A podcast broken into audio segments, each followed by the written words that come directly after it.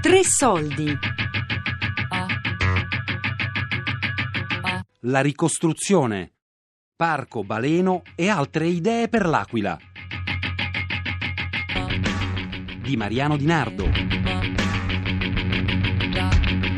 Come vedi qua sono tutte strade e il parcheggio, quindi è tutto attraversato dalle macchine, no?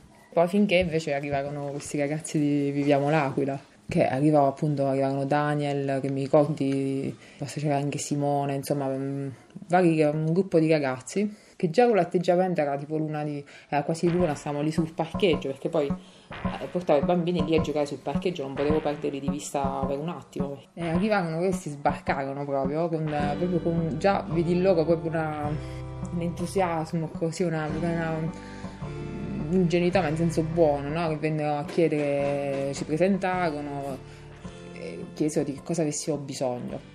Cioè, già fino a dopo sei mesi, insomma, che stavo qua, ho detto nessuno, no? Veramente è venuto, perché tutti, magari anche subito dopo il terremoto, tutti erano venuti con le loro proposte, tipo pensando di sapere anche quello di cui eh, gli aquilani, insomma, chi viveva qua aveva bisogno. Invece loro chiesero, cosa avete bisogno? Siamo a Santa Rufina, frazione di Roio, località a sud-ovest dell'Aquila, tra le più devastate dal terremoto, in uno dei 21 villaggi MAP sparsi nel cratere. Moduli abitativi provvisori, un aggettivo quest'ultimo che forse non stimola i suoi abitanti a creare un vero e proprio legame con un luogo nato in pochissimo tempo per far fronte all'emergenza post-sisma. Molte delle persone che ci abitano lamentano proprio questo, la tendenza a rimanere indifferenti verso un posto che tanto è solo una sistemazione temporanea, privo di una storia condivisa che non sia quella legata alla tragedia del 6 aprile, e sprovvisto di spazi comuni e luoghi di ritrovo e socialità. E allora come fare fronte a quella che di fatto è una mancanza di identità? Una possibile risposta arriva da un gruppo di giovani studenti ed ex studenti dell'Ateneo Aquilano, desiderosi di contribuire al processo di ricostruzione della città che insieme fondano l'associazione Viviamo la Q. La loro idea è molto semplice, architettura partecipata di spazi condivisi, ovvero la costruzione di un parco giochi pensata e realizzata insieme agli abitanti stessi. Siamo andati eh, in realtà proprio a bussare porta a porta alla gente chiedendo di che cosa avessero bisogno e abbiamo fatto una scheda, quindi c'è stato tut- tutto un lavoro a monte, ci siamo riuniti, abbiamo redatto questa scheda con le cellette, con scritto chi sei, quanti anni hai, quali sono le tue mh, esigenze. E avevamo fatto una serie di punti magari da sviluppare come centri polifunzionali, panchine, punti di aggregazione. E dalla nostra ricerca in tutti i map è emerso che la maggior parte delle persone avevano messo la famosa crocetta sulle panchine. Non so se hai fatto caso tu, lungo la strada c'è una fermata dell'autobus sì, sì. dove purtroppo prima eh, la gente andava lì, anche la sera si mettevano sotto la fermata dell'autobus e noi da tutti questi piccoli elementi abbiamo capito come eh, la popolazione usufruiva del territorio. Qui se non c'hai la macchina sei, sei perso. C'era un supermercato qui al, Arroio Poggio, al paese qui, ma eh, non, non ha funzionato, quindi sarà stato aperto forse tre mesi.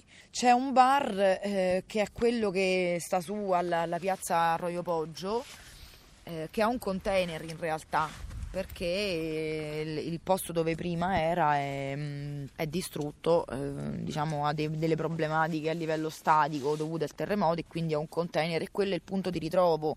Però eh, attivo, proprio attivo, un bar dove tu dici sto al paese, mi faccio una camminata e vado al bar, non c'è perché la panchina abbiamo associato alla panchina un significato piuttosto simbolico che fisico, proprio di arredo, di semplice arredo. E eh, da qua è partito un concorso. Tra di noi abbiamo fatto questo concorso della panchina, quindi chi faceva la panchina più bella, votata, eh, costruita, diciamo progettata e costruita da noi e votata, avrebbe vinto. Da qui poi si è evoluta la cosa.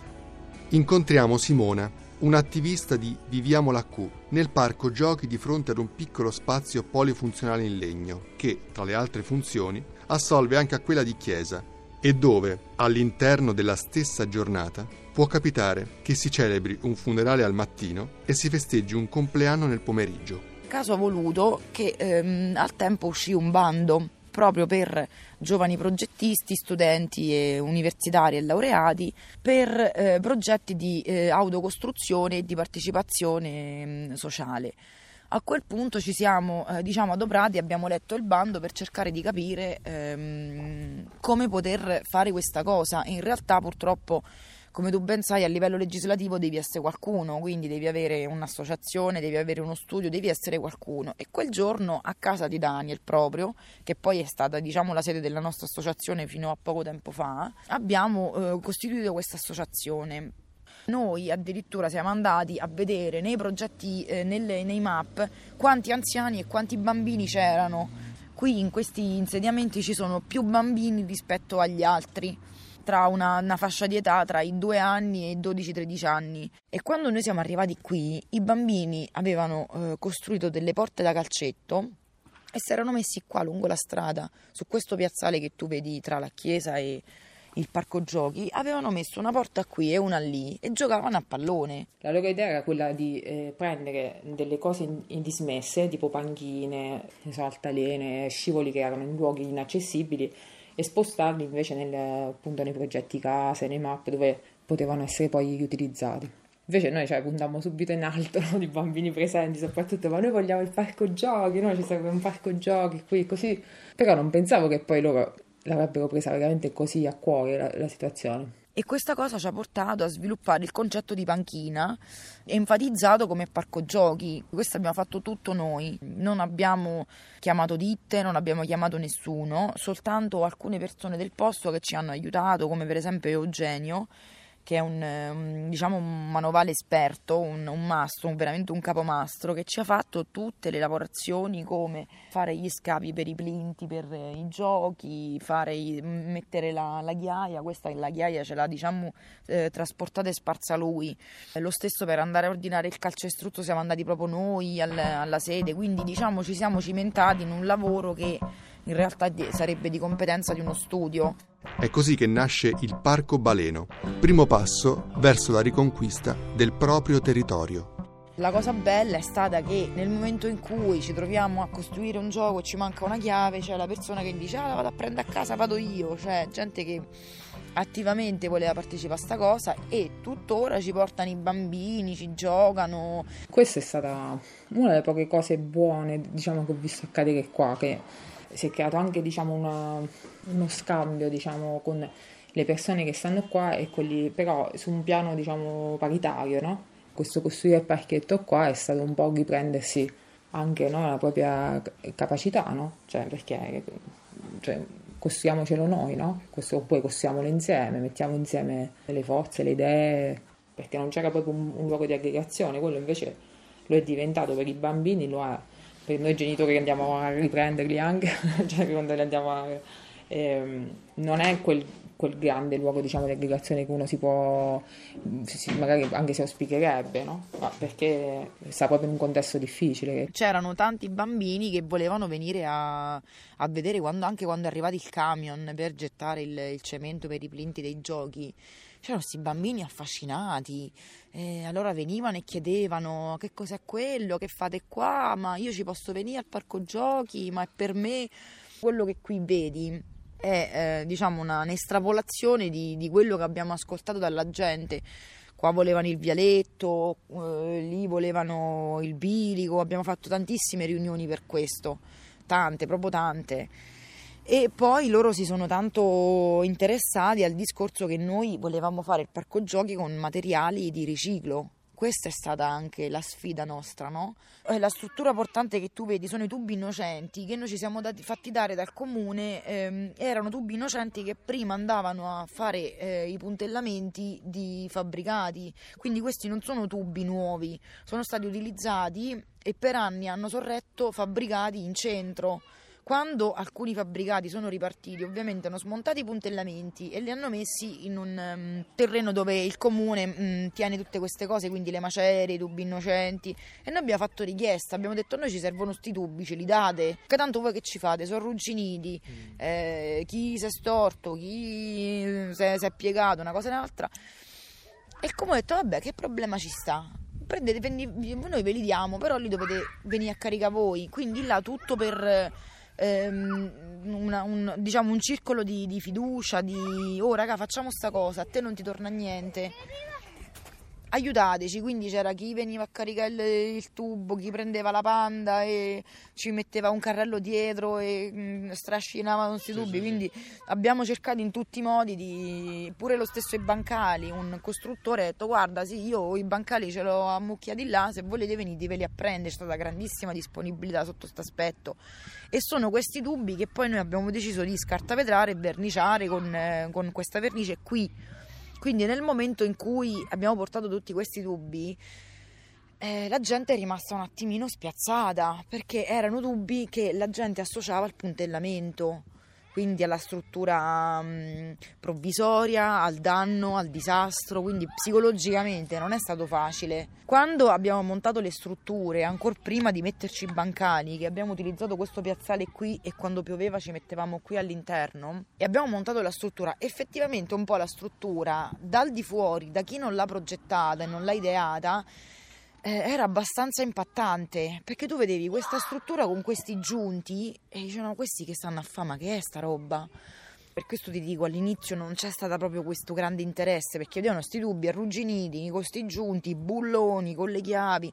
Noi che stavamo qua fuori sudati con i guanti dicevo questi che stanno a fare quando poi abbiamo cacciato il barattolo di vernice si sono presentati i bambini col pennello perché loro volevano dipingere che loro io devo colorare, dicevano.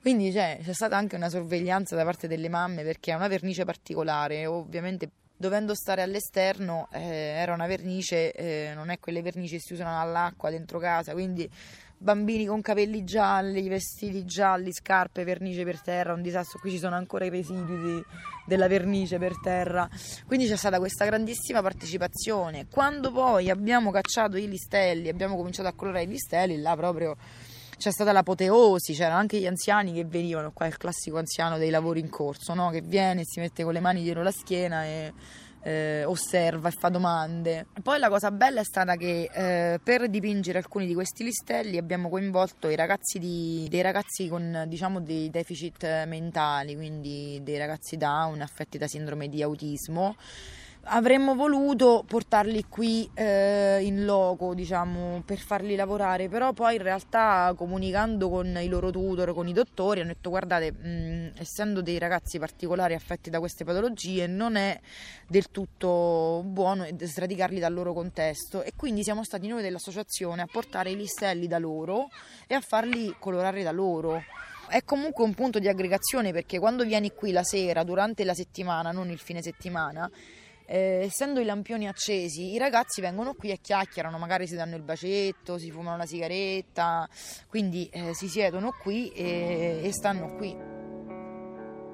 L'Aquila è stata la prima e unica eh, città ad avere la prima porta santa fuori da Roma, il primo papa fuori da Roma, esiliato fuori da Roma quindi eh, dopo il terremoto ci siamo accorti, ci siamo accorti, hanno detto, ma in realtà si è sempre saputo che l'Aquila era la quarta città europea per mh, mm, beni storici, artistici e culturali. Quindi una città carica di storia, veramente carica, eh, piena di eh, rimaneggiamenti anche a livello architettonico, quindi eh, anche di falsi storici, perché purtroppo l'Aquila ha subito terremoti a distanza, diciamo cadenzati a distanza di 300 anni, quindi 1400 e 1700, 2009 palazzi distrutti e ricostruiti, quindi c'è storia di gente che veramente veniva da fuori per aiutarci. I libri raccontano di forestieri, in realtà il forestiere al tempo era um, il milanese, il genovese, il siciliano, che venivano qui ad aiutarci.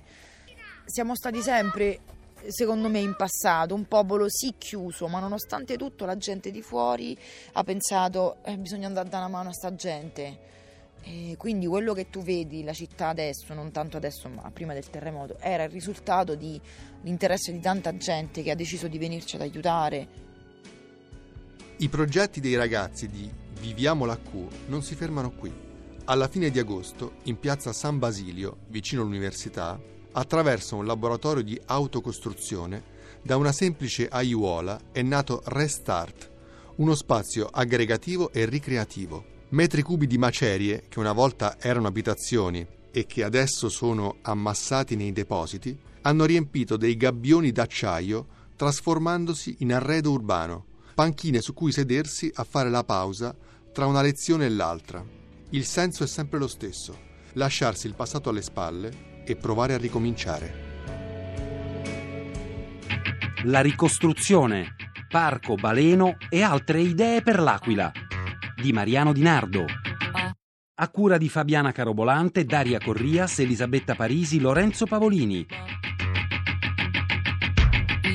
Tre soldi chiocciolarai.it Podcast su radio3.rai.it